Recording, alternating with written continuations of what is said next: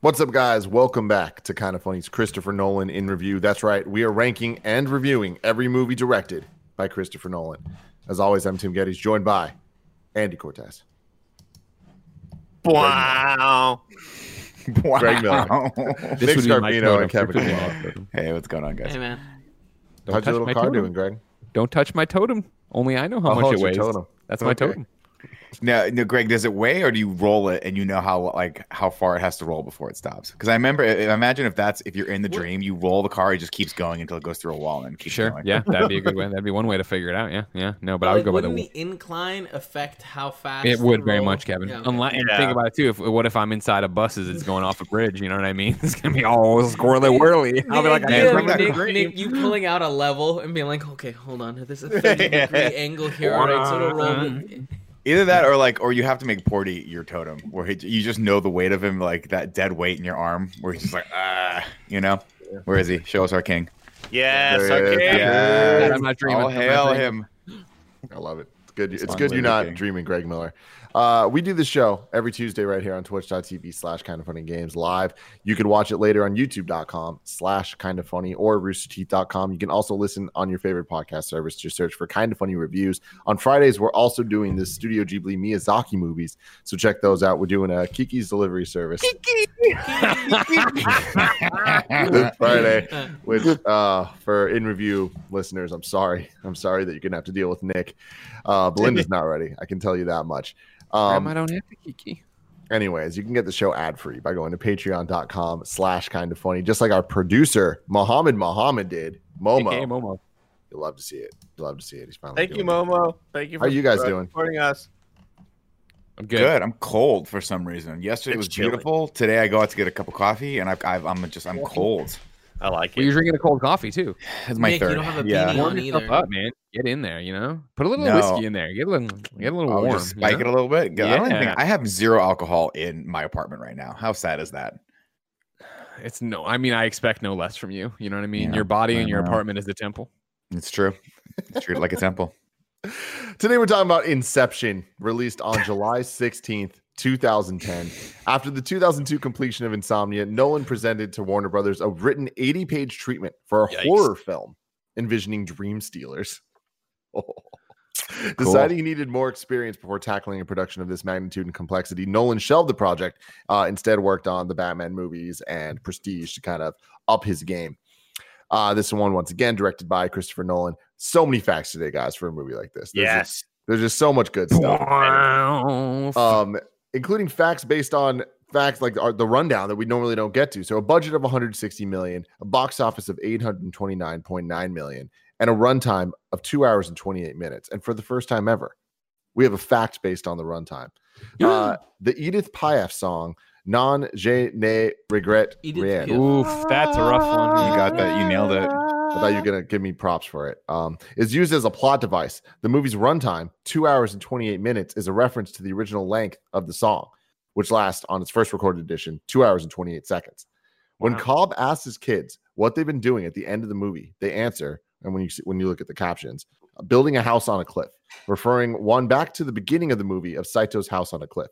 The movie explains to the audience in the significance of Fisher's number in that it will subconsciously keep reappearing in dreams, the phone number, hotels, safe combo. In light of this, the audience can watch the whole movie prepared and notice that the train that ran Cobb and Mal over in Limbo had a number on it.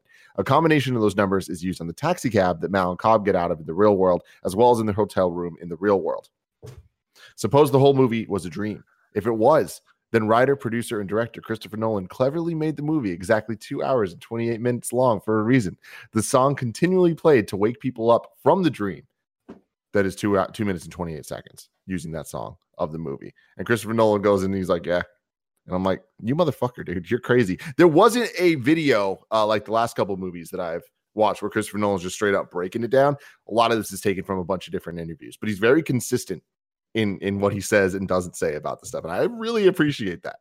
It was. I, I would have loved to have been on Reddit while, like all the, while this movie was going down. The theories, the amount of people speculating about, you know, dream states, and so many uh, people being so many levels deep. Like I love this shit. I ate this shit up. This movie's 10 years old. It came out Yeah. in 2010 in, in mid July. So two, 10 years and two weeks. We got this. Wow. I saw this in theaters. Did you guys? I saw it in theaters. Yeah. Yeah. Yeah. What a fuck. I, s- I saw this in theaters and I was like, I was blown away by it the first time I watched it. And I can't remember if I've seen it since, but this is the first time I've watched this movie in a very, very long time. And I got to say, I didn't have as positive of a reaction to it as I had hoped. I was actually kind of bored the entire time. Now, granted, you know exactly what's going to happen, and I kind of understood sort of the world, but so much of the fun part of watching this movie the first time was having them literally just stand there and explain like the the the rules of this this this this sleep world that you can go into. And once you kind of know that, I'm like, wow, man, they really this movie is like 80% exposition. It's 80% literally Joseph Gordon-Levitt telling Ellen Page and the and thus the audience like how this whole thing works. And I was a little bit bored this time watching it again. I got to tell you. I'm with Nick on this one. I love. I, I. It's something I've. I think I've just noticed here in Nolan review is that I love these movies. I think Nolan's incredibly talented, so on and so forth. But I think for his movies to exist, usually, and I shouldn't say even usually, but like usually with like having a hook to them or whatever, Yeah. it's just that thing of once you know it, it's like granted you can go through and rewatch it, and like even with the Prestige last week, where I kind of turned around on it, I got more positive as we went and talked about it. I still didn't go back and watch Prestige. I thought that was cool, but it's the same way for Of finishing it. And then I remember watching it in theaters and going out to the bar afterwards and having all these conversations about it. And what did you think? And where'd you go?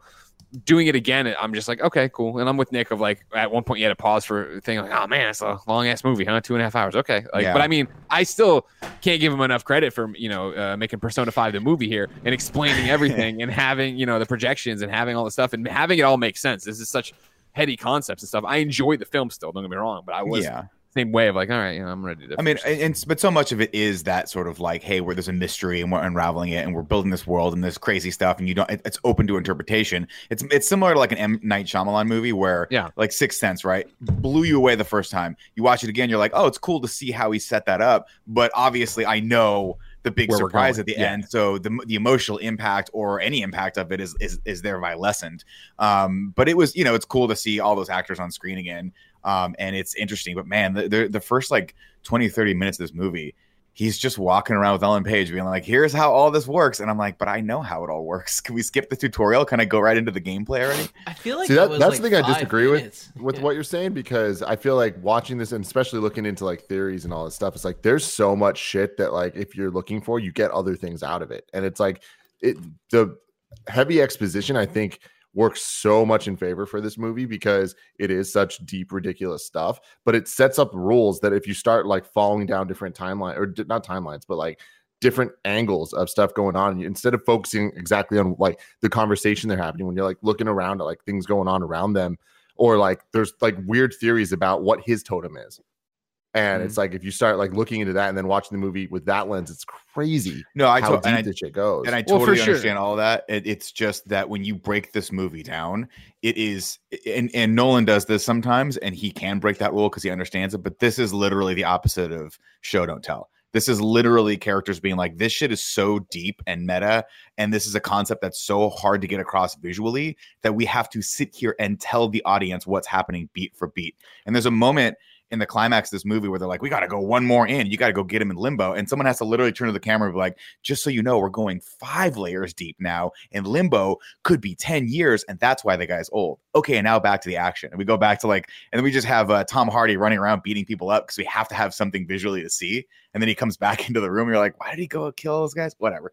But the thing that makes it interesting though is like when they have the exposition, they create those roles. There is that what we watch, just the one thing where on your first viewing you understand the plot because they're telling you what it is, and then you're seeing that thing happen. But when you apply those rules of the exposition to other characters and their experiences, that's when it's like there's so much deeper things happening. Sure. Like the end, the the open to interpretation of the top and all that stuff. It's not just like is he in a dream or not. It there's so many other perspectives and theories that you can look at of when you apply those rules, those simple rules of exposition that they express, it can totally change the tone of the movie. Of like, there's different uh, theories that fully go through and, and follow the exact same rules that were, were given that imply that the um, wedding ring that Leonardo DiCaprio has is his totem, and you only see it in. Hold on, let me let me read the actual thing here. Sure.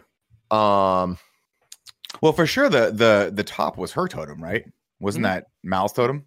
Yeah, Yeah, he yeah, but time. it- it's that. implied that he adopted it after Mal died, right? Right, but there's a, there's Which an is so issue where up that she you locked it how it- away in the safe, and that's the thing he had to go and get. And his and and like I always sort of interpreted that as being like he holds on to that until he can let go of the memory of her. But like, so there's a theory know. with that stuff, Nick, of it being Yeah. her totem and like, him being involved. That the whole thing is actually Inception in his mind, and it is Mal trying to incept this whole idea for him to move on, and he's the one that's actually in a stuck in, the dream. loop. Yeah, Yeah. it's it. I mean, that's that's that's definitely something he you get at the end of it where you're like, he has he needs to cope with this whole thing. He doesn't want to leave the dreamscape. He he's there, and at the end when he goes out, even when he goes out to his kids and the top keeps spinning. You know, obviously, there's a moment where it it moves a little bit here Yeah, and there, it's- it's but it's supposed to be open to interpretation. Um, He's clearly but dreaming, though, right? He's clearly dreaming. No, Mal was right. not at all. I think. I mean, I, I think you're just not it supposed to know. wobbles. I mean, let me read it this part. But it doesn't. It wobbles, but it doesn't fall down. And his kids Nolan- don't age at all, Kevin. down. They don't age at all. And then he has the exact same vision of them. That makes no sense. I mean, maybe it's only Dream, been six Kevin, months. you're wrong. Maybe it's only been six months.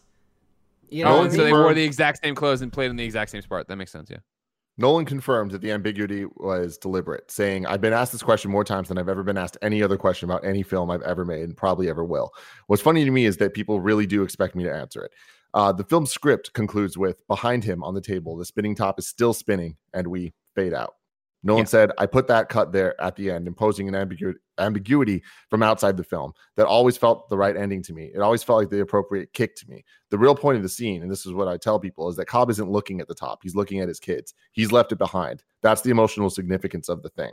Yeah. To him, this is reality. He's accepted this is reality. Yeah. Yeah. I I I am just always so impressed by this movie. This movie I've probably seen the most second to uh, The Prestige, and it, it still hits me in every moment that it should. And every big build up still gets me going, and my heart is racing.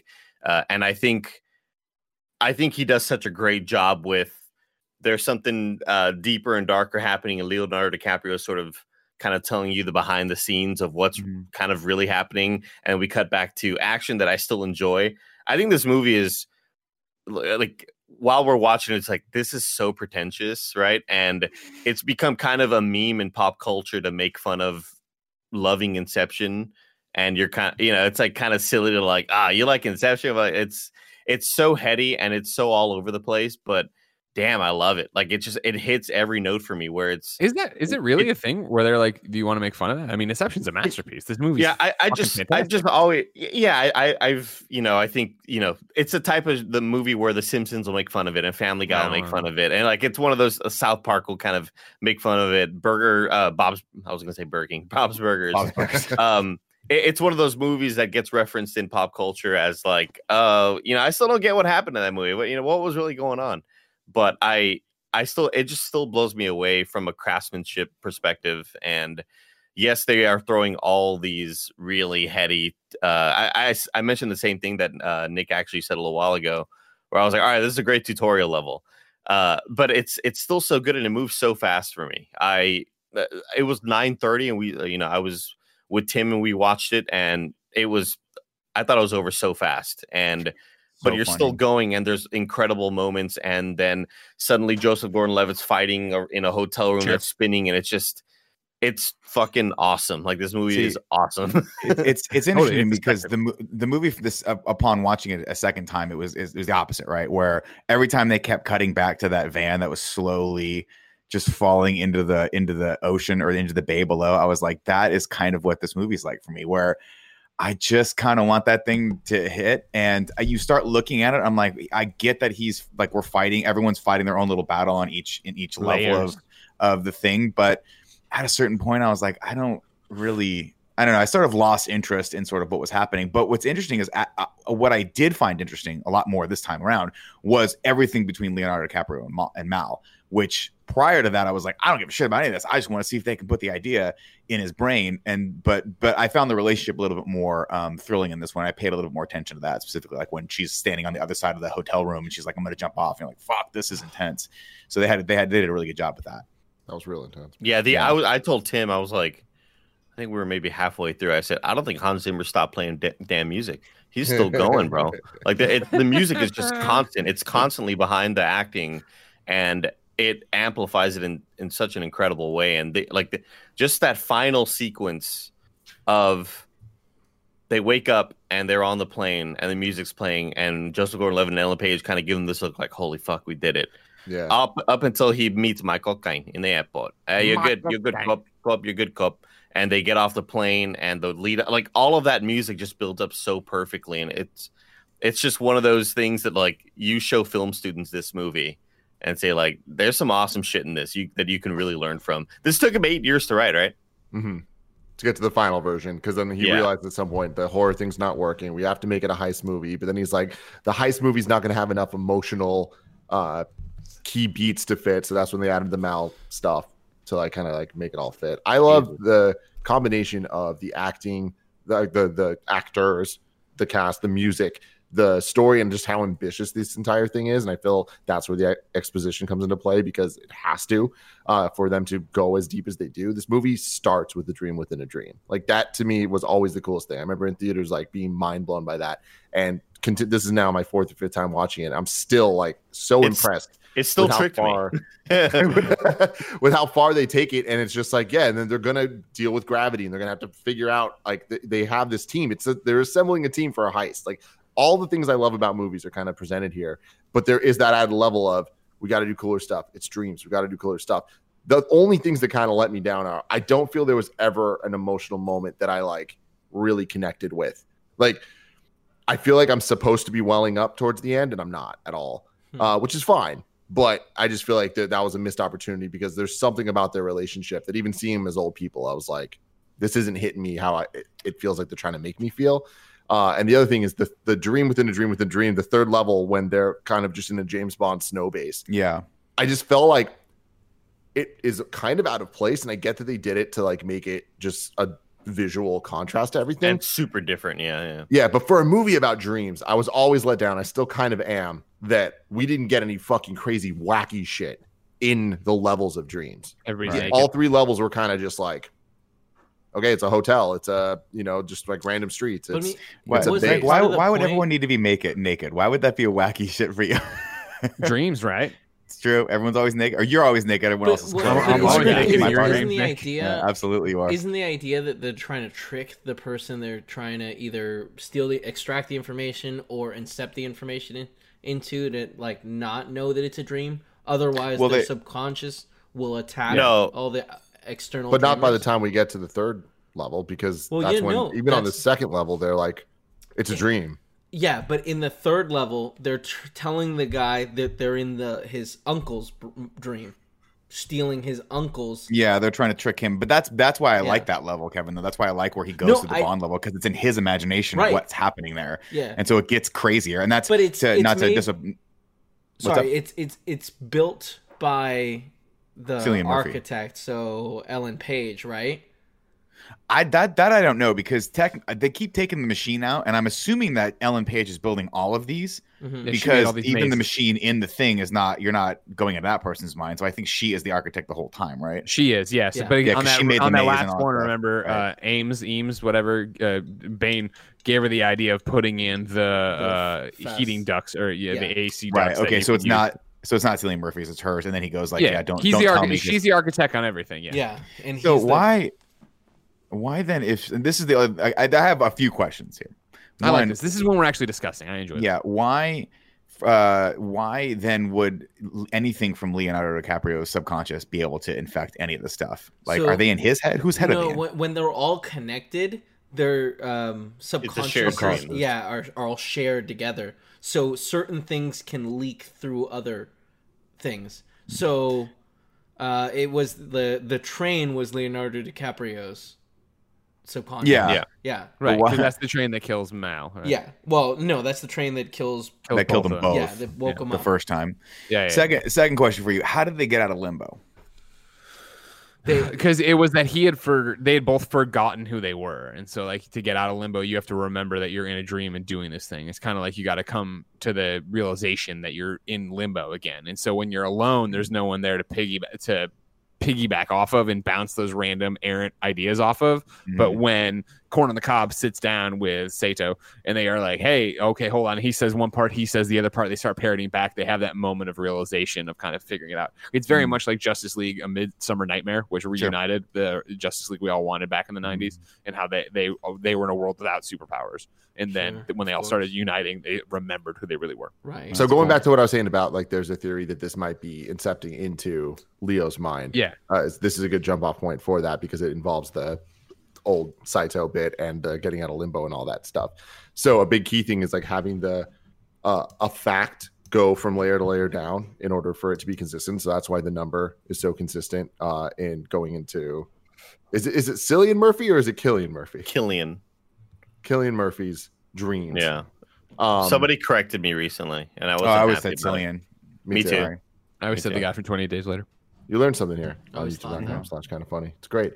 Um, so the phrase, do you want to be an old man full of regrets waiting to die alone is the number for Leonardo DiCaprio, where it comes back in through like with the with it links between those things, but it really is Mal incepting that idea because into his mind because they do grow old.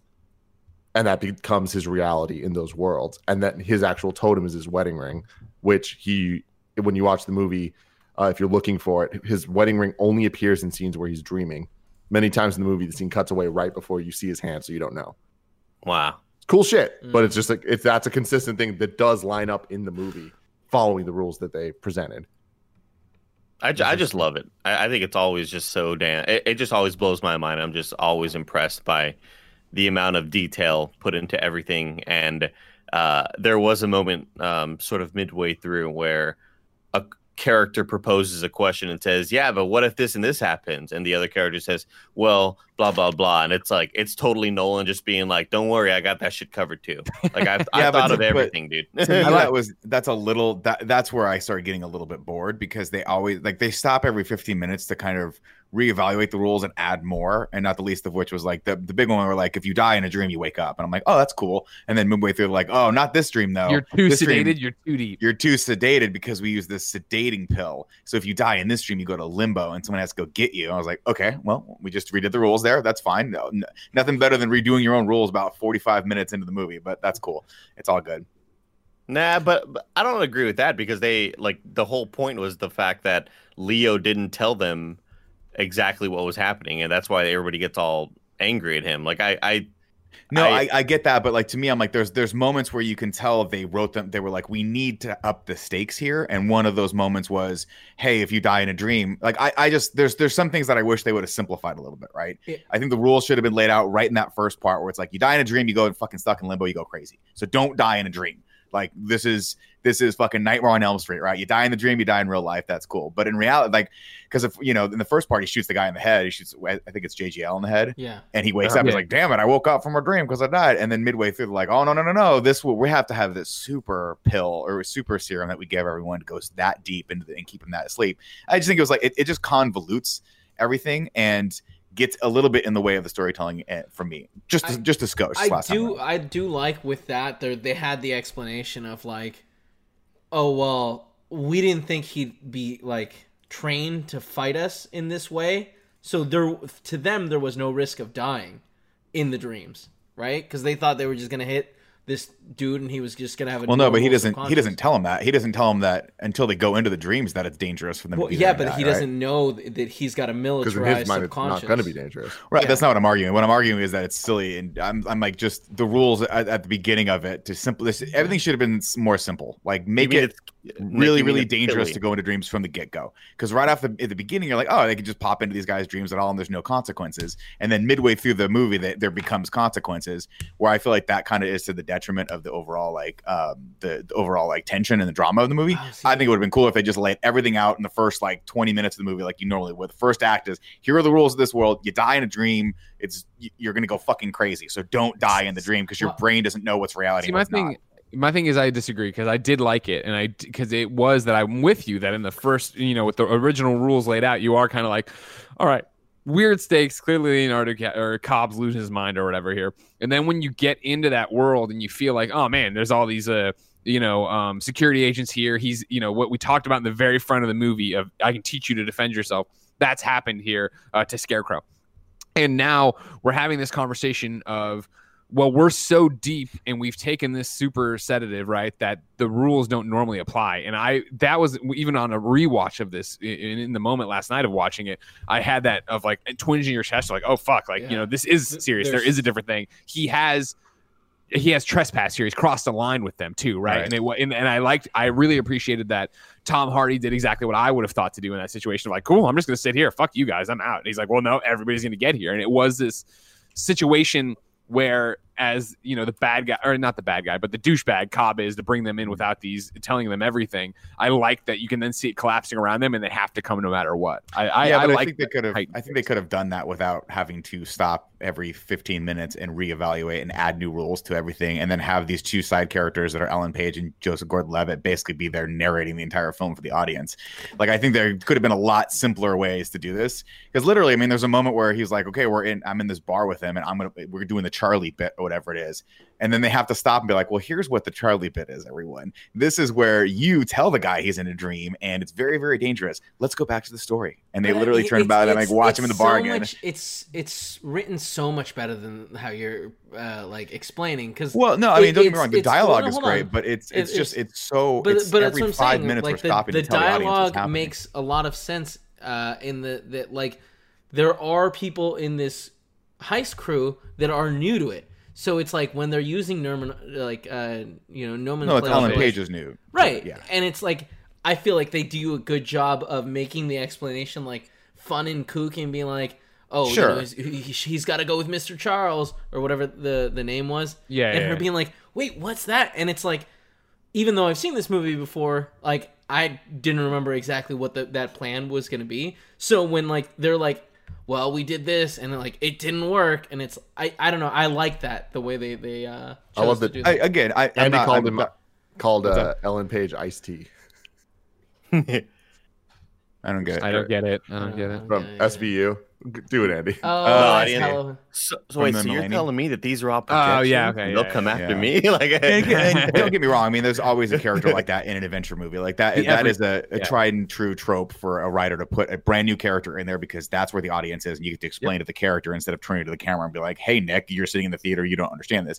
It's just normally you would sort of all of those things would be established by roughly the first act and then we'd be on the ride for the rest of it. And it's just this movie's so complex that they have to stop and explain that to you guys.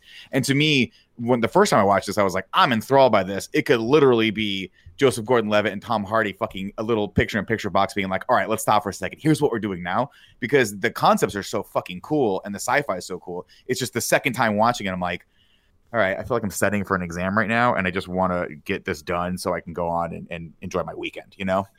Yeah, Yeah, I, I- I get I what you're just saying. I just I disagree because like what I said earlier, like I like this movie starts with a dream within a dream. It's it starts where it's like we're already going deeper than what this would be could be to to make it a, a simpler experience for the audience. Like I like that they had this whole team. They set up a world that I have so many questions about what we don't see in this movie. Of Mhm. like, so obviously there are people out here doing this. And when we see the when we go to the chemist and it's like there's this whole group of people that just go there every day to to sleep and dream and stuff. It's like this world exists. These aren't the only people to do this. We even see uh in the beginning of the movie they have a different team member that betrays them. And it's like I love that I, that concept of this is not only a thing that exists for them. There's other teams that do this as well.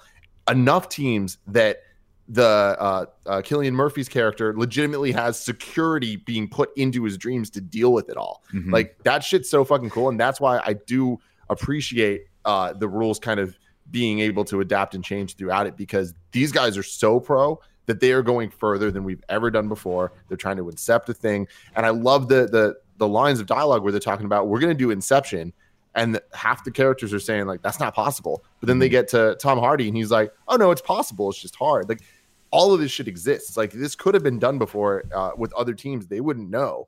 I just love that there's it goes so so so Yeah. deep, and this team is so good at being able to adapt. And that to me is what the rules can change, but they're able to adapt. And because they're so good at their job being their positions on their team. One of my, uh, I, I think one of my favorite parts in the movie. I mean, uh, again, it's littered with them because there's just a lot of moments that have that sort of mind fuck. Uh, holy shit! I, I can't believe he thought of this too.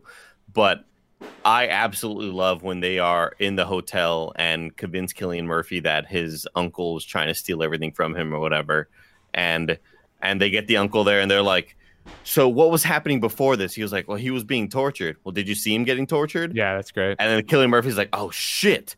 Oh my god, they're getting me. And he's like, "Well, we got to we got to go in right now, Cillian." And it's like it's so it's so mission impossible. Yeah. It it it's so Tom Cruise and the Mhm. crew like, you know, uh inside of uh, you know, pretending to be Wolf Blitzer or whatever the fuck. Like I just I love Yeah. I I absolutely love shit like that. And then like you just know that as the audience like, "Oh, we're in in th- we're in on this together and we hope holy shit, I hope that they're going to get Cillian Murphy in this dream and then trick him again and it's just awesome, man. Yeah, I do. I do want to give a shout out to Tom Berenger coming back and be like, "Yeah, Yeah. what's up?" I just watched. Ma- I just watched Major League like uh, two weeks ago, and I was like, "Fucking love." I forgot Tom Berenger was in this movie. I also do want to give a shout out to Tom Hardy in this because I feel like Tom Hardy is so.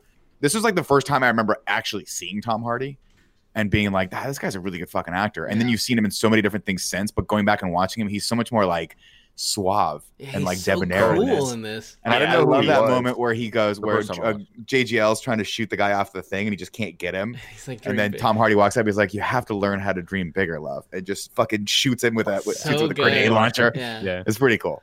Yeah, I Um, just I, I I love how uh, every one of his lines is so you know neatly delivered. He's just, He's the coolest character a damn good actor. Yeah, he's Good awesome. MVP, Are we already calling Yeah. him the VMP MVP? I'm gonna call him MVP. Really? I'll, I'll, Wow. I'll give it. I mean, there's so many This in this is- movie. this that- is a tricky oh, the. MVP of this movie is undeniably Hans Zimmer. But next up, I'll give it to Tom Hardy, just because, like, Cool. yeah, what a fucking pleasure, man. Yeah, I was gonna give it to Tom Hardy or Ellen Page because, um, you know, Ellen Page is sort of the one who thinks like, hey, we have we can go one deeper, and then you have to resuscitate him. You have to do the little like fucking heartbeat thing. Uh, to wake up Cillian when we're here on the snow level, like that was all her doing. They're, fucked right there. Uh, but then Han, you know, Tom Hardy's the one who like holds everybody off and then fights a giant campaign level of Goldeneye. Dude, I know. There, there's one. By the way, there's a moment when that scene starts. First off, everything they were in that's dope. I love the the snow camo So where cool. everything's white, including their guns. The guns. fact that they're But there's a moment- to this place is awesome I know it's too. fucking rad. so it it au- automatic like that was the first that scene when I saw it this the second time I was like God this looks like such a fucking like let Christopher Nolan direct a Bond movie. A B. So- there's a moment where Leonardo DiCaprio, Tom Hardy, and JGL are talking to each other, and I'm like any one of these guys could be James Bond.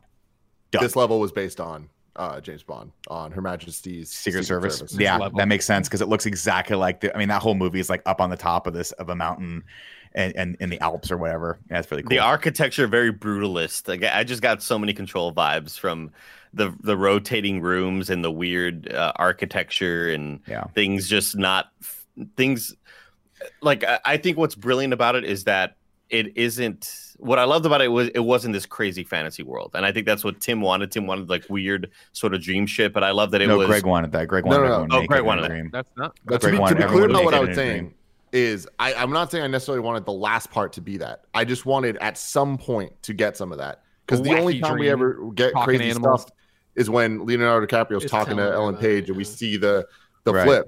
Otherwise, everything else is just normal unless something's going wrong.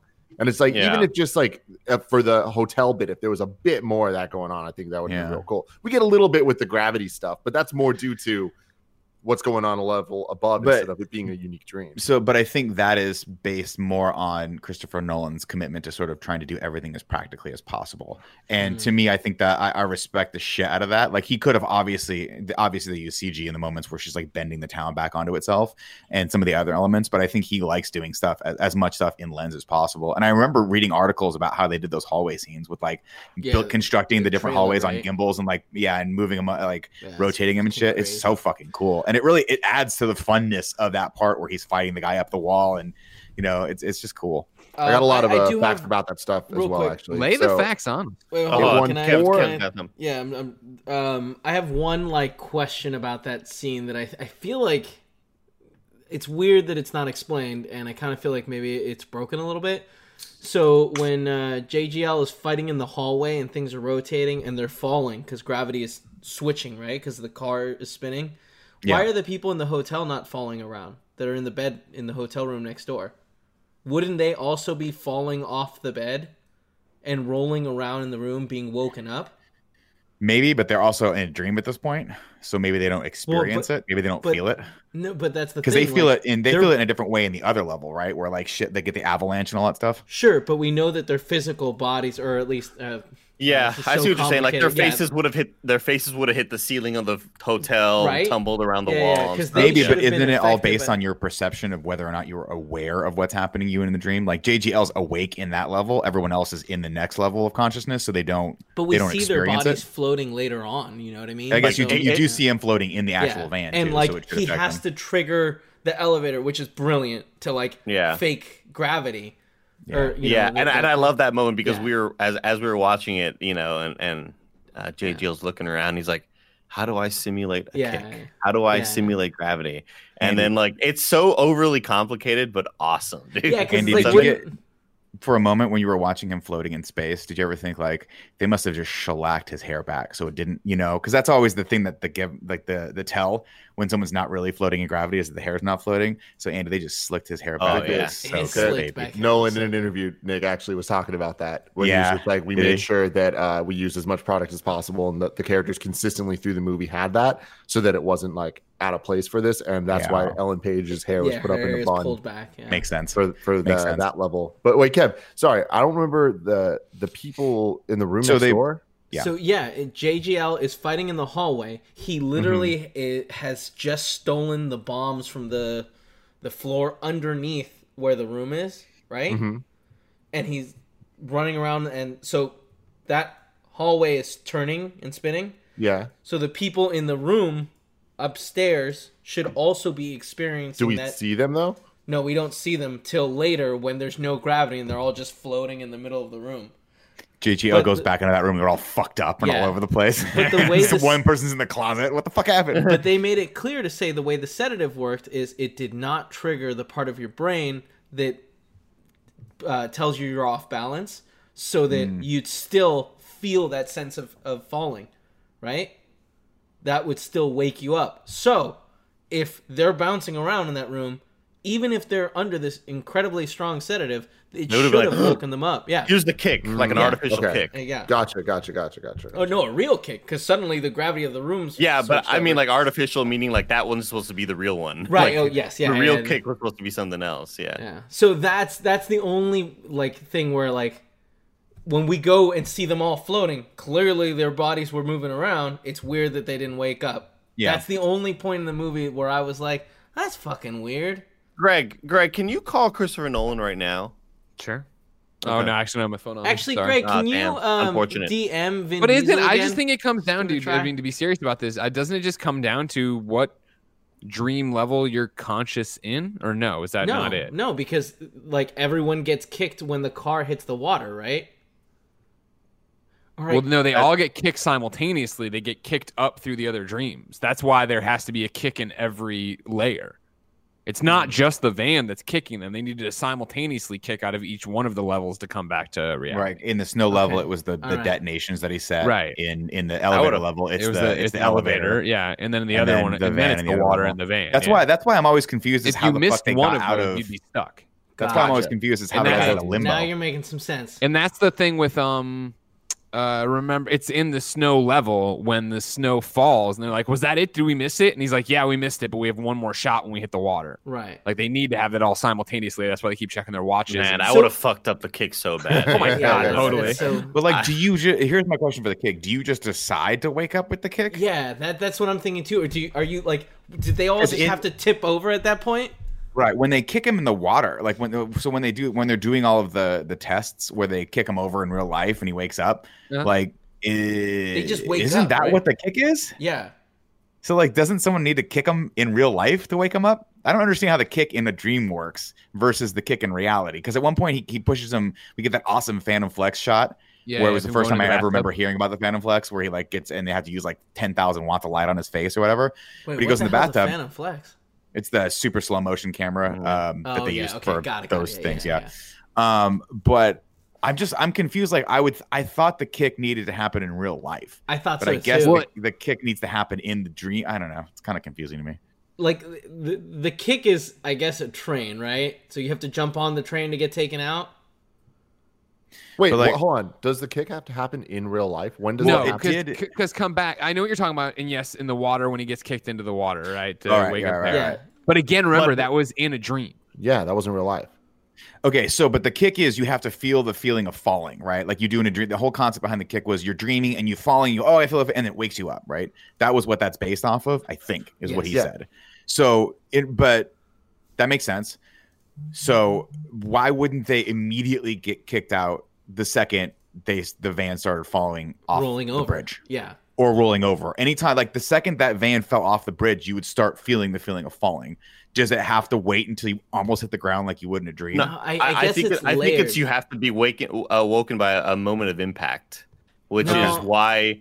wh- I mean, that's doesn't why they, sense. they their, the fa- first their kick- faces hit the elevator. No, but the the first kick was when the the um, The one that the Javan started goes going over. right? So Which theoretically, I don't know if they show, but that would have woken the I- driver, I think Greg is right. Well, the I don't Yeah, that would have woken the driver because he Yeah. would have I, had. he I, would've been I, kicked I think they get that around it because I just don't remember them ever showing in the long fall him there. I think So I think that's what wakes him, and then the water wakes them. Right. I think Greg, what you said is correct in the sense that, like, I, I think you were the one that just said this. They, it's whatever level they're in. They have to Yeah, be you have to be kicked in every- aware yeah. Yeah. that the level above is kicking. Right. They have to be. You have to be kicked in the level you're in, eh, to get out of the level you're in. So I think, like, So let, let's go all the way down. In Limbo, uh, Ellen Page jumps, like throws the guy off the the Right. building and jumps. Right. yeah, Then they go up to the other level with the snow. The snow, the tower blows up, explosion. Yeah. and then I guess that's that's the fall, right? yeah. And then above that is the elevator that pushes. yeah. Uh, and then above And then that the is van, the, van, that wakes them back wake up, into the real world. yeah. Yeah. And that's why it all has to be simultaneously set up. Got it. So with that, the reason that when the van was like tumbling, that didn't wake them up because they weren't kicked in the layer below. that. Correct. Yes, And they the were same- one deeper. That's the same reason. That's for why I'm saying the driver yeah. would get kicked in Uh, the first when we're in the hotel and they're like fall, flying around in gravity in this room, that doesn't Yes. matter because that they're not being kicked below. Got yeah, they're still in that dream state where time is going slower, right? Wow. Yeah. This this shit is deep. Um, I didn't I didn't give you my thoughts on on this movie, but I enjoy the shit out of it.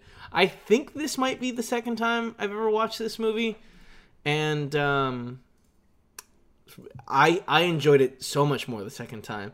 Where it's like the first time, it's fun because it's a mystery where you're trying to understand fully what's happening, and it's funny because like I I actually feel the same way about the Sixth Sense, where it's like when you watch it a second time, you can get so much more out of all the pieces that go into it. You know, where it's like suddenly now you're looking at it in its completion, like you're looking at the big picture of it, and you can have these sort of conversations. It's I I can't believe how good of a creator Nolan is. What would be your totem, Kevin? Cecil. Um, you know that was He my first. way. That was my Just first hold Cecil. response, but it's got to be something small. They'd be like, "How do you keep bringing this dog with you into the dreams?" Like, ah. not- What would be? My Uh, so, oh, uh, I- probably a Leatherman. A Leatherman. Yeah. You know where you could buy a Leatherman? Oh. Oh. You can save some money on your totem using Honey. We all shop online and we've all seen the promo code field taunt us at checkout. It doesn't need to do that anymore. Thanks to Honey, manually searching for coupon codes is a thing of the past. Honey is a free browser extension that scours the internet for promo codes and applies the best one uh, it finds to your cart. I've saved thousands of dollars using Honey. So is Joey. So is kind of funny. So is Kevin. And soon he will be saving when he buys uh, Leatherman to be his uh, Inception totem.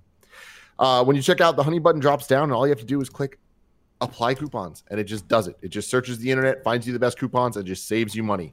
Uh, honey has found over 17 million members over 2 billion dollars in savings a lot of money saved. Uh, if you don't already have honey you're straight up missing out on free savings. It's super easy to install into your browser. You never need to think about it again. It just automatically works for you. It's literally free. It installs in a few seconds. By getting it you're doing yourself a solid and supporting this show in review. Uh, get honey for free at joinhoney.com slash morning. That's joinhoney com slash morning. Also, I want to give a shout out to Hello fresh. You can get fresh, measured ingredients and mouth-watering seasonal recipes delivered right to your door with HelloFresh, America's number one meal kit. HelloFresh lets you skip those trips to the grocery store and makes home cooking fun, easy, and affordable. Last night, Andy Cortez came over to watch a little Inception. Gia made some burgers. That burger HelloFresh, baby. Over 9% of ingredients are sourced directly from growers to ensure the freshest recipes are delivered to your door. HelloFresh offers contactless delivery to your doorstep for easy home cooking with the family. Uh, their pre portioned ingredients mean there's less prep for you and less food waste. Uh, you can keep your fridge stocked by adding extra proteins or sides like garlic bread to your weekly order. Why wouldn't you want to do that? Garlic bread's fantastic. Uh. HelloFresh is committed to making fresh, delicious food available now more than ever and has taken extra steps to keep its employees and customers safe. Um, let's see here. This is America's number one meal kit. You can go to HelloFresh.com slash 80 morning and use code 80 morning to get a total of $80 off, including free shipping on your first box. Additional restrictions apply. Please visit HelloFresh.com for more details. That is HelloFresh.com slash 80 morning as your code. And then finally, shout out to Hims. Uh, a common issue men face but don't always want to sh- talk about is erectile dysfunction. 40% of men by age 40 struggle from not being able to get and maintain an erection. Uh, guys turn to weird solutions or do nothing. You shouldn't do either of those things. They instead can turn to medicine and science. That's a much better option. Uh, you can check out Hims. You can discover the tiny pill worthy of a big celebration. Uh, forhims.com is a one stop shop for hair loss, skincare, and sexual wellness for men. Andy and Nick have been using their uh, hair loss prevention stuff for a very long time now. Isn't that right? Andy, It sure is. Sure is. How It easy sure is is it? right. What's up? It's super easy. All you got to do is go online, answer a few questions, and uh, if they think you're a good candidate for it, they will prescribe you the medication. I've been using the finasteride, uh, also the shampoo and the vitamins, and recently started using the conditioner, and I really like it a lot. Ooh, stay conditioned, man. Uh, you Mhm. can try Hims today by starting out with a free online visit. Go to forhims.com slash KFMS. That's F O R H I M S dot com slash KFMS. Forhims.com slash KFMS. Prescription products are subject to medical provider approval and require an online consultation with a medical provider who will determine if a prescription is appropriate. You can see the website for full details and safety information. This could cost hundreds if you went in person to the doctor's office or pharmacy. One more time, that's forhims.com slash KFMS. Man, that vitamin is delicious. Eating it right now. Mm, I that miss biotin vitamin. I miss stealing Getting back- from yours. You Getting back here to a little bit of uh, some uh, some facts here. Obviously, this movie won a lot of awards. All right, uh, it won four Academy Awards, including Best Cinematography, Best Sound Editing, Best Sound Mixing, and Best Visual Effects, and was nominated for four more: Best Picture, Best Original Screenplay, Best Art Direction, and Best Original Score. Uh, it was the third most pirated film of 2010, Ah. uh, with 9.72 million downloads. Oh my God. Uh, Avatar at Yeah. 16.58 million and Kick Ass at 11.4.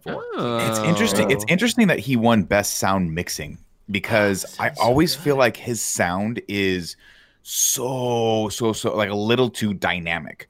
Like I remember watching Interstellar, and I'll be interested to see if you how you guys react to this. I'm sure you guys have way better sound setups than I do, but like the louds in Nolan's film are so fucking loud compared to where the dialogue is One, that it Inter- almost it almost like I was I was writing it over and over again. Like I don't Nick- I don't mind it when you're sitting in theaters because you get shocked and it's awesome. one question man, it you is though. tough. Are you watching this on Amazon? Mm-mm. Okay. Now this one, I think I watched this one on. I want to say I watched this on Netflix. No, I can't remember It's, which one. it's on Amazon on. Prime Video, and Amazon Prime Videos. Well, Amazon's notorious for ter- for terrible is compression. utterly audio. goddamn trash. Yeah, I just remember this one and um, specifically Interstellar, It was- when I watched yeah. it in theaters. But granted, I watched it in IMAX. But man, it was loud. I didn't. I didn't. I, think- never.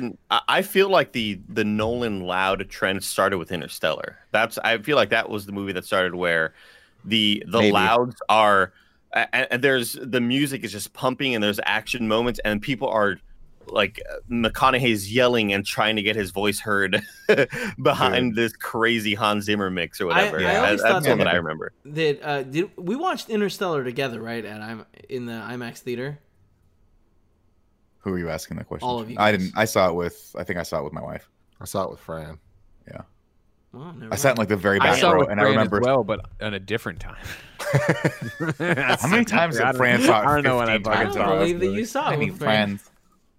Right. Well, wha- one thing I love about this movie is uh, I got super hooked on really minimalist art, and there was always really good minimalist art on Tumblr back in the day, where they would make um, uh, people would make really cool charts of where everybody was in the dream, but done in a really cool art style. So they would show like, you know, the- these are all the That's colored cool. circles for each character, and this is where Cobb goes. This is where he died. This is where he ends up. Here's uh, JGL. This is where he was the whole time. This is where he pops up. This is where his kicks were affected. Um, because I'm looking at really, uh, you know, terribly done um, graphics and charts or whatever where everybody was and where they died and where they got kicked from and to. Um, but these are all done really bad. But it just remain reminds you of really cool uh, minimalist art uh, posters that people were making back in the day. But it shows here that like, yeah, uh, so Saito died in the snowfield. He ends up in limbo. Cobb dies in the fourth level, ends up in limbo, but he's a lot younger because Saito died at such an earlier dream that the time just sort of was, you know, uh, was super dilated or whatever. It's just cool, man. It's just So crazy cool. concepts. So, uh, talking about some of the sound stuff um, that that Nick's referencing, I thought this the mix on this one was actually really good. Did you? Uh, Okay. Like especially granted, with the, the music. I'm watching it on just my TV speakers, so Which, it- yeah, again, yeah, yeah. It's probably not mixed for that. I mean, it's Christopher Nolan, so I'm sure he's like, you gotta have like, you should have the best fucking sound system ever. But yeah, and it's that experience was fantastic. But I love how much music is actually in this whole thing. A, a fact that like I was telling uh, Andy last night, and this is like common knowledge for you know people that grew up watching this movie and seeing Tumblr and all that shit. But the song that keeps playing, the uh, Edith uh, the Piaf. French song, yeah, That one? that Yeah. exactly. Nailed it. Um, that song's the so the sad. bwom, bwom, it's just it's that song slowed down. Oh. is really cool. So and that's how they're, they're feeling it Oh. and hearing it in the. di- You guys didn't know that? That's awesome. I was like Yeah, kind yeah, of embarrassed no, to bring that fact up because I was like, this is such a fucking like. Did you know? Basic Yeah. bitch inception fact. Yeah. And um, oh. hold on, there was there was one other thing I want to go there. Oh, a random fact that I just found out now. You know the song that the in review intro does yeah, for this? That's not Hans Yeah. Zimmer. that song's called Mind Heist, and that's not Hans Zimmer. That's some dude named Zach Hemsey. that's Oh, cool shit. shit. wow. Yeah. Mind heist. That's right. Mind Heist is a sick ass fucking name. I, I remember a part of the score in this. I, I I f- I forgot what I told you. It reminded me of. Oh, it reminded me of Fallout, Mission Impossible Fallout, when the um when they're leading up Nick to the big sort of heist at the end of Fallout, and it's Yes. Yes. And there was a part in this movie that reminded me exactly uh, of that with the music, where the music's just kind of building. Oh, you know what? It's uh, JGL shooting or uh, uh, Tom Hardy shooting the the grenade launcher at the dude. But mean, so much of this movie is amplified by the score. And I, again, at the end of it, I, I was so Tim. At the end of it, you don't feel like you're about to have a heart attack because I do every time. No, from from hype, yes. Like from I, it just all comes together so well, and like the music just builds and builds and builds. Like I don't think there's ever been a movie that felt like it was building for ten minutes, so well paced, and then when it ends and they're all just looking at each other on the plane, Mm. I feel like we did something, man. We high fives for everyone, guys. We accomplished some Yeah. shit. Uh, but it's more like when that was all mixed in with kind of the uh, more M Night Shyamalan esque reveal of him moving on from Mal and uh, their kind of relationship, and the reveal that like they did live a whole life together and all that stuff. Like You I didn't think felt that like was a- that was being presented in a way that's like supposed to be a bit more like Oh, lovey me every time. dovey and like like hit you in your, your your pull your heartstrings, and it didn't for me. It felt more factual. Mm. Hmm. I, I I, feel that like I felt that moment. I felt that moment Me too, hard. Ken. Yeah. Yeah, see, I'm I'm kind of the opposite with the on on some of these with you, Tim. Like, I think that the the the intrigue and the world building and a lot of how he sets the stuff up is the most interesting aspect. I feel like it's, the action for me doesn't really like, and unfortunately, the action sequences in a lot of Nolan films don't do a lot for me, um, just because I don't particularly love how he directs and shoots action. And that's not to be mistaken by. I love the look of this film. I think the cinematography is gorgeous, but I think the editing and some of the the the way the shots are are sort of composed don't they don't contribute very well to the overall action. Nick, and like be you bring up honest. Be What's honest, Nick. You just didn't like how JGL strangled that guy and pulled an MMA move on him when they were floating, and he that was like a good us- move. He oh, got. it that's it. yeah, he just got a Yeah. rear naked on him. I saw Um, that no- move and I was like, it doesn't look real. Yeah, I don't remember. I have to go back and look at it. I don't remember it specifically. I just off. know they did a strangle him. Um, but like this was a, this was a critique that I had of, of a lot of the Batman stuff and the Dark Knight stuff. Is I just don't. I think he's so good at writing stories and directing the actors and and building the worlds. But there's just from the nuts and bolts standpoint, there's so many there's so many shots in this movie where I'm like, that was a weird cutaway. Like we don't really get we never really feel the impact of bullets, which I'm sure he does on purpose because he doesn't really I don't think he cares so much about that. But when you contrast the action in this and, and you bring in like Mission Impossible Fallout, dude, I mean it's just it's not it, the the difference between how the action sequences in those two movies are directed is fucking night and day. Night and day. And it just works so much better in Fallout because Fallout I think in me for me the pacing gets broken up in this by a lot of the exposition and we don't actually get to feel the the full effect of the tension that's been built and then released. But in Fallout, like, dude, when he's hanging off the fucking side of that thing, you feel that shit. But again, Yeah. the movie this I- movie's not about the action per se. It's about building that and and and really being and kind of fucking with the audience the entire time and, and the sci-fi behind it. So in that, I think he very much achieves it.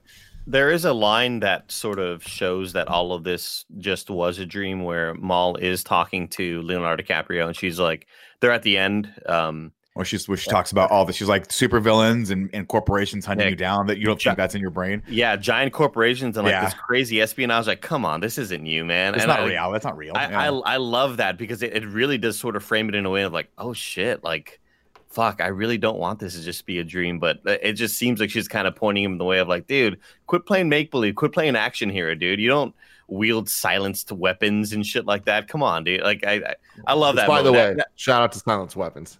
that- silence, yeah, Especially silence early in the the movie. coolest. Well, Fuck, the- there's a cool. scene where uh, JGL is, I think it was JGL. Actually, it might have been. Uh, it, someone is running around and shoots a couple people in like the back, and then catches It's their Leonardo body. DiCaprio. Oh, it's it's, so good. yeah. Damn it. And again, when he has that science weapon, I thought he could be Bond, uh, Dude. just like Nick could thought. Bond. Yeah, He's- when he's he's walking all around a in dream, Saito, in, in Saito's first dream, it's just so cool, dude. And again, I love, uh, you know, I, again, I have the criticisms of how some of this stuff shot, but the environments and how they do a lot of this stuff practically, like the moment where he looks up and the water starts spilling in, is so. It's cool. It could have been a lot like crazier. They could have, I think, augmented it a lot more with like CG and shit. But I don't think they needed to. It was just fucking rad But to see, see- it happen. So with with that, uh, just like Christopher Nolan's previous movie, The Dark Knight, uh, no second unit team was hired for making the movie. Every single shot was filmed by Nolan and uh, Wally. and Wally Pfister. Yeah, I feel like a second unit action director may may have helped a little bit with some of the stuff because a lot of the like uh, you know people obviously there's all those memes going around about like the horrible fight choreography in Dark Knight where there's guys just with guns and I'm like I don't know if Christopher Nolan knows what a gun is supposed to be used for because most of the time the guys with guns just try to hit people over the head with them over and over again in all of his movies. Granted, it makes for it makes for interesting choreography. I just don't think it works that well.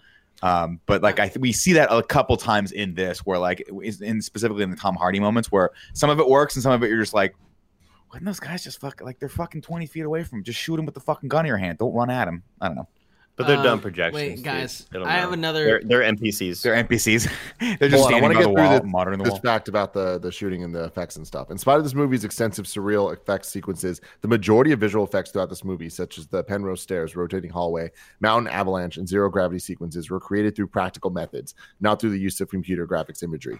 The movie only has around 500 visual effects shots, as opposed to most other visual effects epics, uh, which have usually upwards between two and three thousand shots. Yeah. And it works. It's fun. It's it's cool to see him do that. And, and again, I- I think that certain times um, it could have been ramped up a little bit more, but you don't necessarily need it.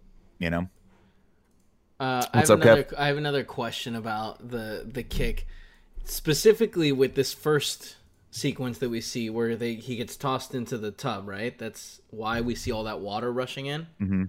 Well, beautiful shot. beautiful shot, but I feel like doesn't that contradict what we said? Because now he's going from the top level, right, and getting woken up. You not mean when he- the other way yeah. around, right? Well, no, the kick. I think the kick in the bottom level will be the water hitting him, and then he gets kicked back up through the thing. I don't know. I don't know. Wait, where are you talking about this one? Where the very kicked in the beginning, where when when Lukas Haas kicks him into the um the the Bathtub. bathtub, right? and then and then it cuts to him in the in the cool like um uh, Japanese inspired like mansion, and the Right. water starts pouring in through the windows, right. and then he wakes up. Yeah. What's the problem with Like that? that kicks him up through. Well, they were Weren't Kevin we was saying that the That you have kicks to him be- back. That kicks him to the bathtub. That it is a dream. He's Yeah. in the Japanese room, what, dream one. Then he's in the dream in the bathtub, dream two. Then they're in the real world, which In the is train. the train. but train. But what? I don't. I'm The- lost on what's. All I know is Lucas. the numbering of the levels is what's complicating this. Of the one, two, three, like it was just Okay. said backward. But yeah, Kev, like, I mean, I'm just counting what levels, but sure, okay, fine. Then he's in Dream Two, which is uh, the Japanese room. Dream One, which is the whatever bathtub room with the uh, people outside that are angry, and then Real But World. weren't we saying which is earlier that that he has to get kicked from the lower dreams up, right? So, So you, you get you get but that's kicked what's from, happening. You get But- kicked from the one above that you're dreaming. Yeah, You have to wake He's- up you have from to the get, dream. He has to get kicked in Dream One to get out of Dream Two, and then he has to get kicked in the real world to get out of Dream One. okay, all right, okay, Okay, right? Because you're always waking up from the dream, so it has to be the one level above that Yeah, the so- kick's happening. But the deeper so, you are, um, the kick has to it goes down. Yeah, I'm looking at this sort of explain chart, and uh, it's talking about what what things are and how they're affected, whether it's a basic dream within a dream or an elaborate multi-level dream. And the elaborate multi-level dreams require synchronized kicks, one from the level of the dream and the other one from a level up timed using music. The standard basic dream within a dream, which is what we saw right here with uh, the you know whatever it just says a simple single kick works. okay. And by the way, like I, I uh, again, I watching this, I, I have such a bad memory with these movies, but I forgot that they were in a dream within the dream. So I'm watching this, I'm like, why are they in some war torn country? Yeah, And, and like, what the fuck is happening? This is so confusing. This makes zero sense. And then they wake up on the, you know, on the, The damn train. train, or no, the the carpet reveal. Mhm. yeah, And I, I I, love like, I didn't know he was gonna rub his face on it. I love like, like, yeah, that's that's his, that's his, that's uh, that's his such love a cool palace. fucking moment, dude. That's such Yeah. a cool moment of him being like, "This is polyester. This is a whatever," and So yeah, good, him being so like, good. "Are you like? Why are you getting mad at me? I didn't fucking know he was gonna rub his face on it. It's so Yeah. awesome, dude. I love It's that so actor awesome. too. I forgot what he's Greg. What he what is he from? Lukas. He was Haas. in Dark like Knight A, as well. yeah, but he was a he was a child actor. We're throwing Oh. open Lukas Haas's uh, IMDb here. I'll let you know some things. Seems like uh, he was known for Mars Attack, The Witness, Yeah, Martian, Brick. The Witness, I think. Brick? Is what I'm I- I remember of. Brick being Brick. big Oh, that's right. He was cared he was that weird bad guy in Brick. You guys should watch Brick. He was the main kid in, movie. It's in, Rian uh, Johnson in Mars movie. Attacks. And It by the way, uh, can we just like, you know, I know Ellen Page just got hired and she's sucking up to her boss, but when they're in his level, in Mal's level, and she's like, "This is beautiful," it's like, dude, it looks like a you have like it's like a Minecraft server you haven't touched in years, dude. Like, Totally, it- what- uh, what do you, she was like, "This is incredible. You built all that." It's just like shitty We've fucking like copy pasted, copy pasted skyscrapers left and right, and like, you know, they're walking in a waterway that makes no sense. It just looks like you just copy pasted shit, dude. Like, Like, we're, you, El- you just created the dopest James Bond level of all time, and you're impressed with this shit. yeah, like, Ellen come on. Page, like, yeah, exactly. You had a sky fold in on itself. Like, this guy didn't do shit, man. I do I do love the visual though. The first time they go to it, and it's the crumbling city, like just walls are crumbling off Yeah. the Yeah, side. yeah. they're standing. I thought that's that's a cool visual. Neglected. It reminds me of uh it reminds me of a movie that I don't I don't love the movie itself, but I love the visuals of the movie. A movie called Dark City. You guys ever see that? Oh, I remember uh, that. That inspired it's a- this. Did it? Yeah, Matrix dude. and Dark City inspired the uh, th- this movie actually like getting made. Really? Okay. Yeah. Well, yeah, because there's a lot of visual cues, I think, from that. Um, and I think Dark City was a remake of, an, of a different film. But anyway, um, very, very cool visually. Weird fucking movie, though. Weird movie. Uh, some cool facts for you: both Brad Pitt and Will Smith were offered the role of Cobb. Aha, ha, That would have been cool. That would have been really of those, I cool. think could have been real fun. They could have both done that, yeah. And uh, James Franco was supposed to be Arthur, uh, but then the movie got pushed back production wise, so the scheduling didn't work out. So we got JGL instead, which And then man, he and then he fell in love with him. He fell in love with JGL, God. and for good reason. Yeah, Man, They're so when are we great in this movie. it? Greg, they're so do you- great in this movie. When are we going to get the fourth Batman movie with JGL as Batman? When's Never, it going to happen, buddy? Never. God sadly. damn it. You know what I mean? Damn it. Could have been cool. I just want to watch Tenet. I'm really sad about Tenet. Like, I just Well- want my mind to be blown again. I want to be sitting there in a theater, just alone, right? Maybe four people around me, and I'm not eating snacks. You can't eat snacks in these theaters anymore, Nick. It's really, really sad. I'm even going to eat fucking snacks. huh? Can't even go to the theater anymore. That's problem No, number but I one. mean, you like, can't go to the theaters. Problem number Yeah, two, bigger problem. Once inside, you can't eat snacks.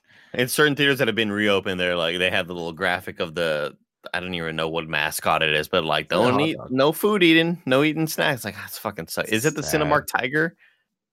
I forgot what happened to the Cinemark Tiger. Oh god. So my question is back to the very beginning. I had Kevin sound. I thought it was very clear, but I, where does everybody come down? Do you think that he's back in reality? Do you think Mal was right? Where are we at that? I'm going to start with Andy Cortez. Um, I do not think it was a dream. I think that the top Oh, starts to topple. Yeah. The top starts to topple uh, towards the very, very end. and I, again, yes, his Oh, kids do look the same, but still. Uh, the Nick first time I watched this, I was like, "Oh, this this top started to topple. He's back." But the second time watching it more critically, it's hundred percent a dream. The kids are exactly the same. It's the same shot he keeps coming back to. It's the shot that he will not physically and emotionally allow himself to move on from because of the regret he feels for all the stuff with his wife. And finally, after all this stuff, I think it's all happening within a dream. I think he's still stuck in it, and I think he just chooses to move on and live the rest of his life in whatever reality he's in, in whatever dream state he's in. Tim Gettys. uh up until this viewing and looking at theories and stuff i totally would have said reality because the top starts to topple um and like just we it's so consistent until it's not so it's like it's gonna fall um but now looking up theories and stuff especially considering um um michael caine's Ring? character Mike, and the ring and there's just like there's so much shit but like michael Car- or michael caine's character is in this movie for like three minutes and it's like it, it's kind of implied that he's the inventor of all this shit and he's also cobb's grandpa and it's like there's so much shit and there's lines of dialogue he has about like you got to come back to reality that like back up the whole Right. thing that the inception's actually on leo's character and not other Yeah. people and the fact that uh, michael caine's never in dreams throughout the movie so it's like that kind of backs up at the end that it is reality because Michael Caine's actually there. But I think this shit goes deeper. So I'm gonna I'm gonna say dream. How about He's the so much. that He reminds me of like Fallon. He reminds you of Fallon in this movie, Michael Caine, where it's like Hmm. you kind of forget that he is a, a an integral part of this movie, and then he pops up at the end. It's like, wait, you flew to America to pick up. Your... that was that was the one thing that I was gonna I was gonna point out, and that's one of the reasons why I think it's still is it is a dream because he just sort of manifests him in America, and it's never obviously it can be very easily explained as being like, hey, you're going to visit your grandkids in America, and you just happen you took a different flight there, but he just meets him at the airport and is like, "Hey, here we are. You, you figured it out. You did it right." And he's like, "Yeah, I did it." And let's go back to that dream state, that, that same image ending. you keep coming back to, and it's now a happy ending. And you get to go out to your children who never age, and I'm here for you. And by the way, it was an international flight. You took first class. you probably could have gotten here faster than me, but let's go. But Well, remember, he's coming they- from somewhere else. He's coming from somewhere else. Michael Caine's coming from France. They're coming from Sydney. Just to be clear. and Okay, they've fair. also they've also made that. Uh, there's also sort of a. They say to look at his face when he introduces when he finally brings Cobb home and his kids. Uh, you know, he goes to say hi to the kids. Michael Caine walks out and he kind of just kind of flashes a smile, like, "All right, like uh, my job is done, but I don't like." It's supposed to hint as if like, yes, this was actually a dream, and Michael Caine's just there, like, hey, now he's happy. Let him do what he wants to do with these kids. Right. on top of what I thought was interesting, again, second viewing of this and having an idea where we were, knowing where we were going this time, and obviously years of discussion about the movie. I thought it was interesting in uh, Leo and Mal's scene of when she's she's gone off her, she's like, I'm gonna kill myself, and she steps to the side and jumps.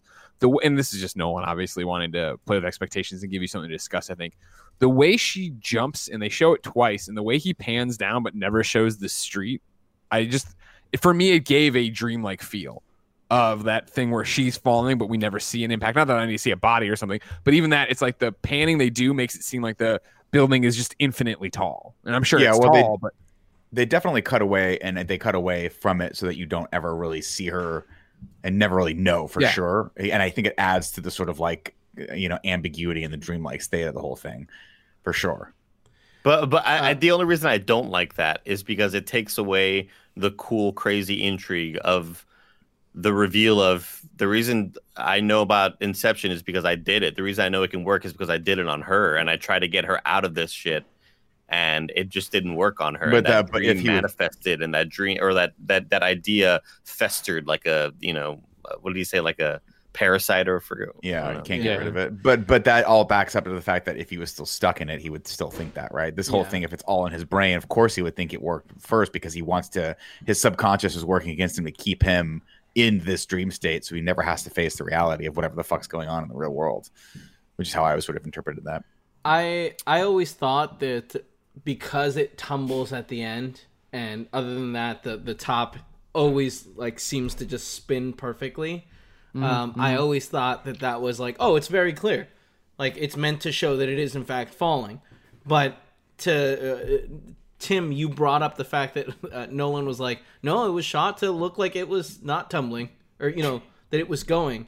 Like I feel like that and the kids being the same age, although we don't know how much time has passed and Sure. you know his perception of time obviously seems a lot longer in his mind he hasn't seen his kids for possibly you know 80 years right because he was stuck for at least 50 years in the in the limbo Yeah. and uh, so it could be that he's been gone for a month and Yeah. we don't know um It's true.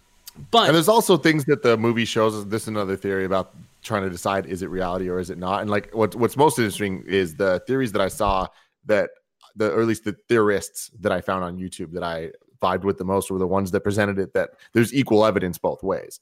And Sure. that it was designed that way. And everything Nolan's saying is that that is the truth, that there isn't an answer to this. It's kind of ambiguous for a reason and enough evidence to back shit up.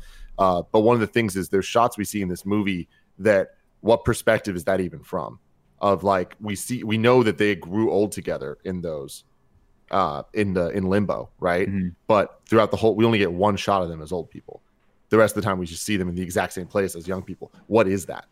And so there's the an idea of like every time he's seeing the kids and stuff, like did that memory even really happen? Like at, and at what point is like is it based on reality? Are those even the real kids? Like uh, for age wise and stuff, or is he like kind of changing things in his mind, or is what they're showing the audience not actually what he's even seeing?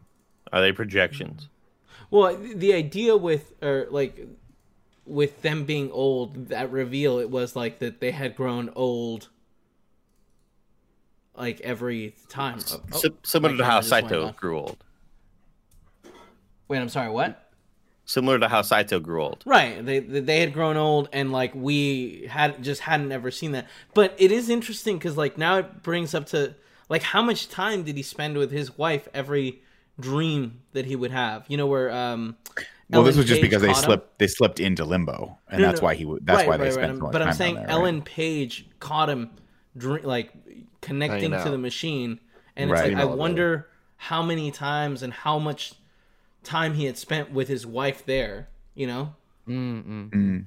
uh, this, I mean, I it's really lot of interesting. I like now now with um with the idea that the the top isn't supposed to be shown falling. I like the idea that like this is all a dream and that uh, his wife isn't infecting him because of its guilt. She's in there connecting to him, trying to pull him out of you know this limbo that they're stuck together. The Yeah, top but like man. it's not supposed. It's not supposed. Yeah, but I think- You, you hear it. You hear the sound of like.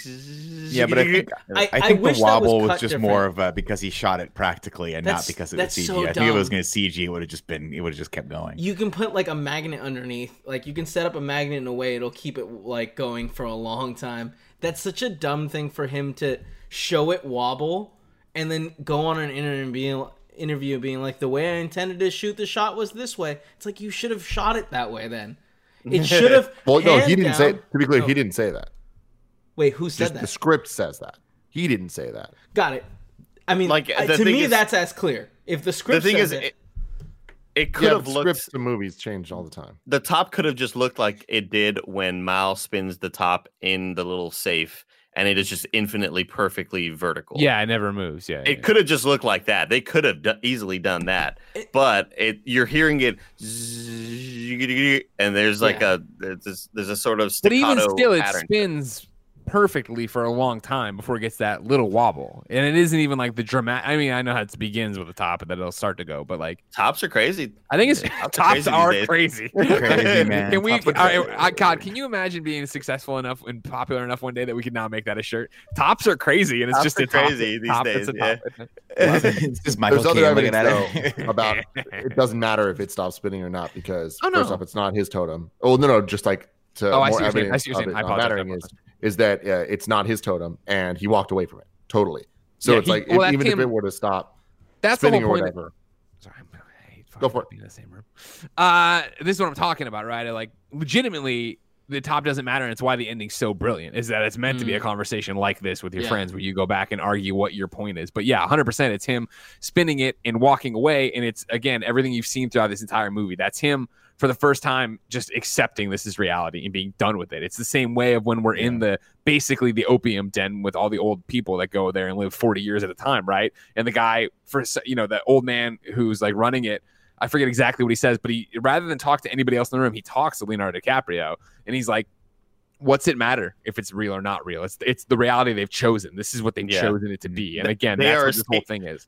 They are escaping reality to go to their dreams. Like this Yeah. is their new reality. Who are you to exactly. say The reality different? isn't the reality anymore. The dream is the reality to them, and like they've just inversed what they all mean to them. And I think again, yeah, I I personally my interpretation is that he is still in the dream. He doesn't care or want to know anymore. Uh, he spins top, walks away from it, accepts this is reality. And I do think that one level up, possibly more, but at least one level up is Mal, who is sitting there with him, his body laying on the ground, knocked out still, and be like, "Fucking wake up!" And like, you know, how do you get him out Do you think she's constantly like connecting and going into the dream with him?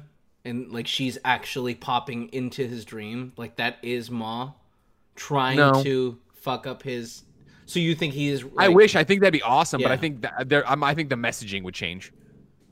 Of like, listen, no, I keep coming back. I am real. I'm up there. Like, I Yeah. sing- I- But, it I wouldn't mean, be the same. Wasn't that the point of her like jumping off the like when she kills herself? Yeah. Like Is it, well, I, but I think that is the. I think that's her killing herself in the right timeline. I, I think that's still the first time. That's the real Mal. That's the Right. straight through story of her, and then she leaves the dream. And I don't know. Can you come Wait. back into a dream if you didn't drop at the same time? I don't think so, right? It, se- it Yeah. seems like they're all attached. to I don't see why not. they can- I don't think see why not because Ellen Page joins his dream mid dream. You're right. You're right. You're right. That's a good point. So here's my question. So if he's But now his still dream wasn't real necessarily. Go ahead. right. If he's still in the dream though, where is his physical body in reality? I think it's on the floor. Now, granted, we get into this weird thing of how much time's passed and I, don't- you know how the time moves differently. But I, I think that it's where they wake up on their living room floor, right? And like it's the scene we saw multiple times of her waking up and crying and him hugging her and him being like, "I implanted the idea, and even when we came out, it was still fucked up." I think that's where they dropped initially, and so I think she wakes up there and he hasn't woken up yet. So like, can't Yeah, she so just she- turn the machine off? Well, no, because the machine Well- just connects you to his dream. So yeah, he's in like a coma right? like Of like state, basically. exactly, they well, slap but I mean, face it's, and it's, it's not necessarily a coma. It could only be that like all of this giant timeline happens in a fraction of a second in the like top level world because in the like he's now in limbo so a Right. million years can pass And it's only an hour up there. Yeah. Whatever. What's up, Tim? Quartermaster 47 in the chat just dropped some bombs here. If you watch the end credits, you'll notice in the cast list there are two James and two Phillipas with different ages, two years apart. Hmm. So those are older kids at the end. Oh, I did go. actually while we were talking. Going, I didn't want to say because it, it hurts my point, but that they aren't dressed exactly the same. There are minor differences in their outfits. Oh, Also, I really? wanna know- okay Uh, well for a the top fell you guys are all idiots i hate you It's real. It's real. It's reality. What I do want to toss out too right now, and this has nothing to do with this, but it's just interesting for life. You know, in cartoons where like people put pies out to cool and like Yeah. that smell wafting, Yeah, that's happening that. in real life here because Jen's making a cobbler, and I started doing this just a second ago. Very concerned where this pie smell is coming from. I am stoked to finish this That show. sounds delicious. All right, to, to move on, there's two more facts I want to say because they're kind of fun. Uh, in an interview with Entertainment Weekly, writer, producer, director Christopher Nolan explained that he based the roles of the Inception team similar to roles that are used in filmmaking. Cobb's the director, Arthur's the producer, Ariadne's the production designer, uh, Eames is the actor, Saito is the d- studio, and Fisher's the audience. In trying to write a team based creative process, I wrote the one that I know. That's cool. that's And that's this is just one of those super lame things, but Nolan's just like, I don't care. It's fun. It doesn't need to be that great. Uh, if you take the first letters of the main characters' names, Dom, Robert, Eames, Arthur, Mal, and Saito, they spell dreams.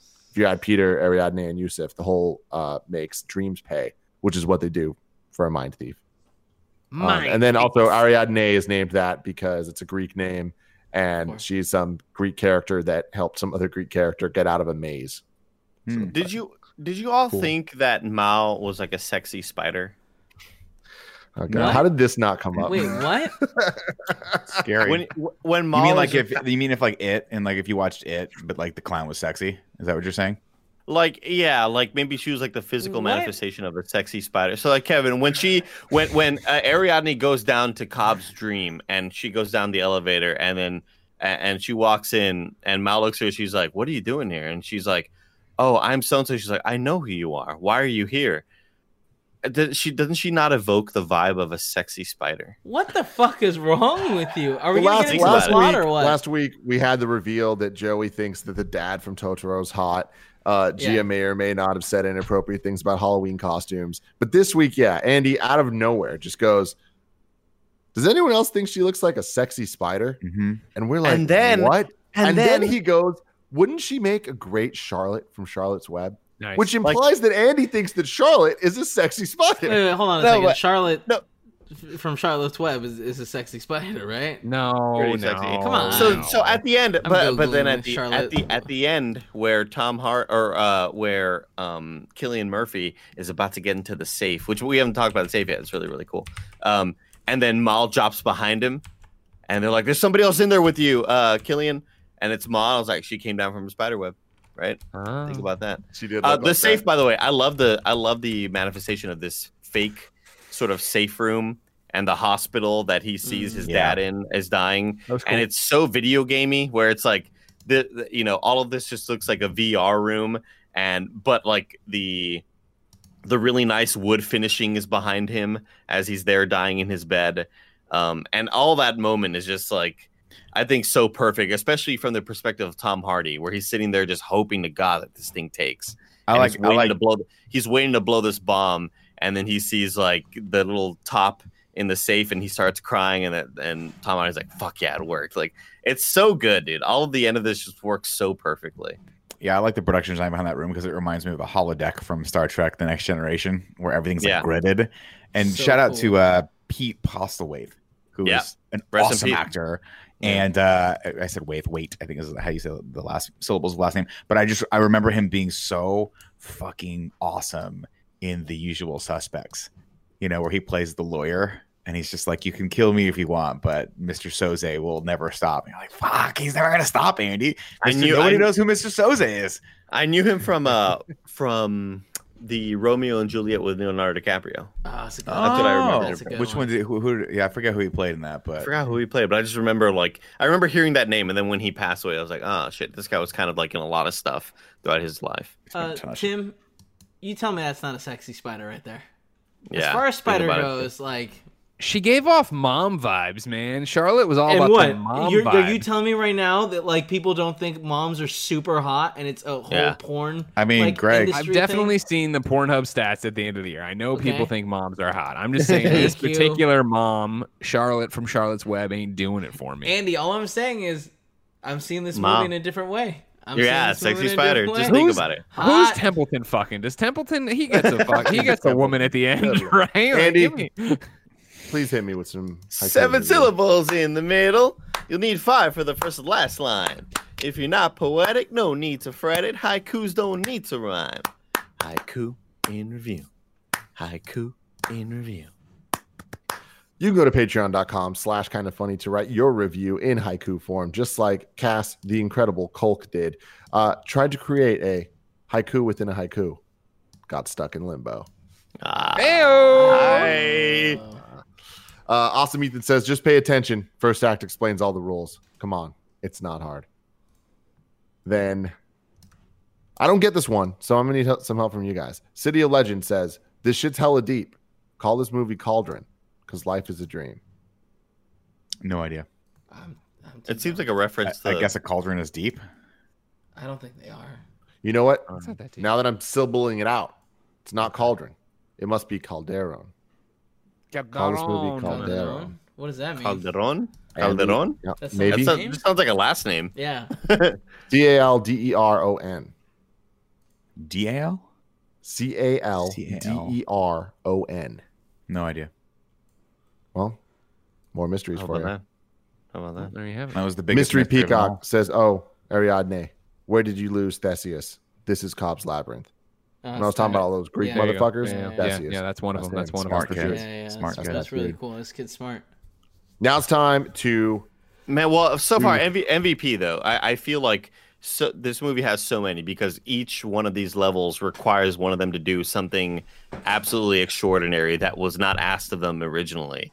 And so like um JGL was supposed to just have a normal little kick, but there's no gravity. He's like, how the fuck am I supposed to do this now? And then uh Yusuf on on Dream Number One has to fucking thwart off, you know, army people, and his van flips over Dude, numerous times. First off, he, after- he he should have peed before he went under. That's why it's raining in there. What? That's true. But I mean, the bad guys are still coming after him. And so he has to do some crazy stuff anyway. Wait, real Um, quick, Andy. When Yusuf, like his car finishes flipping over, and he's like, "Yes!" and he, He looks flicks off. around. It's just one of those moments like, "Ah, man, I wish I was there to be like, you did it, Nope. dude." Nobody was there. Um, and then uh, um, Tom Hardy. Um, well, Ariadne and Tom Hardy also do great jobs. Where again, they get to that bottom level, and Saito dies. Um, and no, is it Saito? No, no, no, no, no. Yeah, Saito uh. Cillian Cillian Murphy dies, and Ariadne is like, "This isn't over, guys. Like they they to them that was like the end of it all." And then Leo's like, "We're fucking done." And Tom Hardy's like, "Well, that's it. Shit, I thought we had it." And Ariadne's like, "Well, what if we do this?" And then she kind of is the reason for this movie prolonging itself. And then uh, Tom Hardy just defending himself off of armies of men, dude. Like fucking ninety dudes coming at him. He's just I'm taking giving all the these hard dudes out. He could have given himself better man. armor. You know what I mean? Tom, the hard man Hardy. I guess they all could have That was a dreamed good up one, better Tim. armor. That was a good one. Yeah. Thank you. Tom Thank the you. Hard That Man one's Hardy. you, Nick. That's great. Specifically. That's I, for the first time in my life, I felt like what it was like to be sitting on the other side of the table for me. I'm like, wow, you did not try that hard on that one. so it's Ragu guys. Ba-da-bow. Ragu All right, ragu. Goo goo goo. What's up, everyone? Welcome back to Rad Guys Talk Good Guys here for the Nolan universe. The list as it stands right now: number one, Batman and Wolverine from The Prestige. Number two, Lenny from Memento. Number three, Hooah from Insomnia, and number four, the, number four, the very young boy from Following. The very young one. He just losing I age at this point. yeah. Yes, he is. Uh, where do we want to put uh, Cobb on this? Sorry, who's Um, number one? Number one was Batman and Wolverine from The Prestige. Who's number two? Uh, Lenny from Memento. I, I, put. say, I say Cobb goes number two. I say Cobb goes number two if it's all a dream. If it's if it's legit, then he's number one. I, I I'd go him at number, number two. one just for how ambitious it all is and like him putting together the team and all that shit. Like he's Doms are dope, man. Doms at the head of a team gets number one from me. Andy, where do you want to put him? I'd put him uh, number two. So Greg is number two, number two. Te- Kevin says number two, maybe number no, one, actually, maybe I'm number sorry. I three. meant I meant number one. Uh, just to be clear. One, one, one. I'm gonna put him at number two. Ladies and gentlemen, the new listing as it stands is Batman Wolverine from The Prestige. Uh, number two, Cobb Salad from Inception. Number three, Lenny from Memento. Number four, Hooah from Insomnia. And number five, the very, very young boy from Following. No, I don't like you saying that. How young will he get next week? We'll have to find out. He's For now, it's time to rank these movies. Current rankings of the Nolan movies. Number one, The Prestige. Number two, Memento. Number three, Following. Number four, Insomnia. It's number Before one. anybody before anybody sounds off, there's just something Tim we already need to sounded do, off. All right. There's I know, but I know, but there's something we need to do. All right. So the movie opens. It's a beach. There he is, corn on the cob himself. Leonardo Got. DiCaprio Got washes up and he looks around and he sees some kids giggling. Wah! Just do the whole fucking thing right now. I think it's number two. I think Prestige stays on top. I agree. I'd put it number two. Although I fucking love this movie. I feel like it's a movie that we could talk about for hours. But I just I love the Prestige more. I like the performances better in Prestige, and I think I liked the truncated story of the Prestige better in terms Sorry. of I was just Why gonna are you Greg apologizing? talks You me, think the Greg, story sucks? Greg, you talked me out of it. I like the performance of this better. I'd move it to number one. oh wow, look at that Kevin flapjacking over there. He's got no Wow. opinion. I is it days like these where I wish Cecil would sit up, shake his head in disgust at you, and jump out that small window and run free. You know what I mean? He's sleeping. Poops on the I ground love- first. I love it Prestige. and just jumps to the window. I love Prestige, and I think it is a freaking masterpiece. And it being my first time watching it last week, I was absolutely blown away that I could be blown away by an older Nolan movie after having seen the likes of uh, Inception. And despite that, though, I just feel like Inception is the most ambitious movie I've ever seen that succeeds as much as it does. Like it, I think it is the most ambitious movie ever made, and I think that uh, it hits so much more than it misses, and it might not be be perfect, but I think that it doesn't need to be, and I think that there's enough room for interpretations that totally line up that I'm just like, damn, that's cool as fuck. Number one. Yeah, Yeah, I I- think I think um Inception is a more impressive movie. I like the performances more in The Prestige, but uh you know, Inception just kind of hits on all these notes that I love of not only the mindfuck moments, but crazy cool espionage shit and a heist and it's just it just hits on so many levels of things that I love in movies. Fuck man, this is so tough, dude. Um I will put Inception as number one. I guess it doesn't matter how I vote anymore, does it? But what's your I mean, it should. Um, I could flip. I would say, I don't know. Watching both of these, I really I enjoyed the Prestige more. Watching it back, um, I just think it's it's I think it's a simpler movie. Um, I think it suffers from some of the same issues I have with Inception, where we're like we're going back and forth a lot. Um, Inception this this last time around wasn't as entertaining as I wanted it to be. Um, but having said that, I fully respect the ambition that went behind making this movie and the fact that they brought the cast together and the fact that it's so stylish and beautifully shot that I would probably I have to like analytically put it above the prestige. I would probably put it at number one. Also Hans Zimmer, man, like so good. that that uh, him. Also, this him- one has Michael Caine in it, you know, so that gives it more. true. So, That's so true. does the Prestige. It's not So a many blight double. What? So the current rankings are number one, Inception, number two, The Prestige, number three, Memento, number four, Following, and number five, Insomnia. Next week we will do Interstellar. Uh, and this Friday, remember, Miyazaki Studio Ghibli in review continues with Kiki's Delivery Service. Kiki. Until next time. Blah.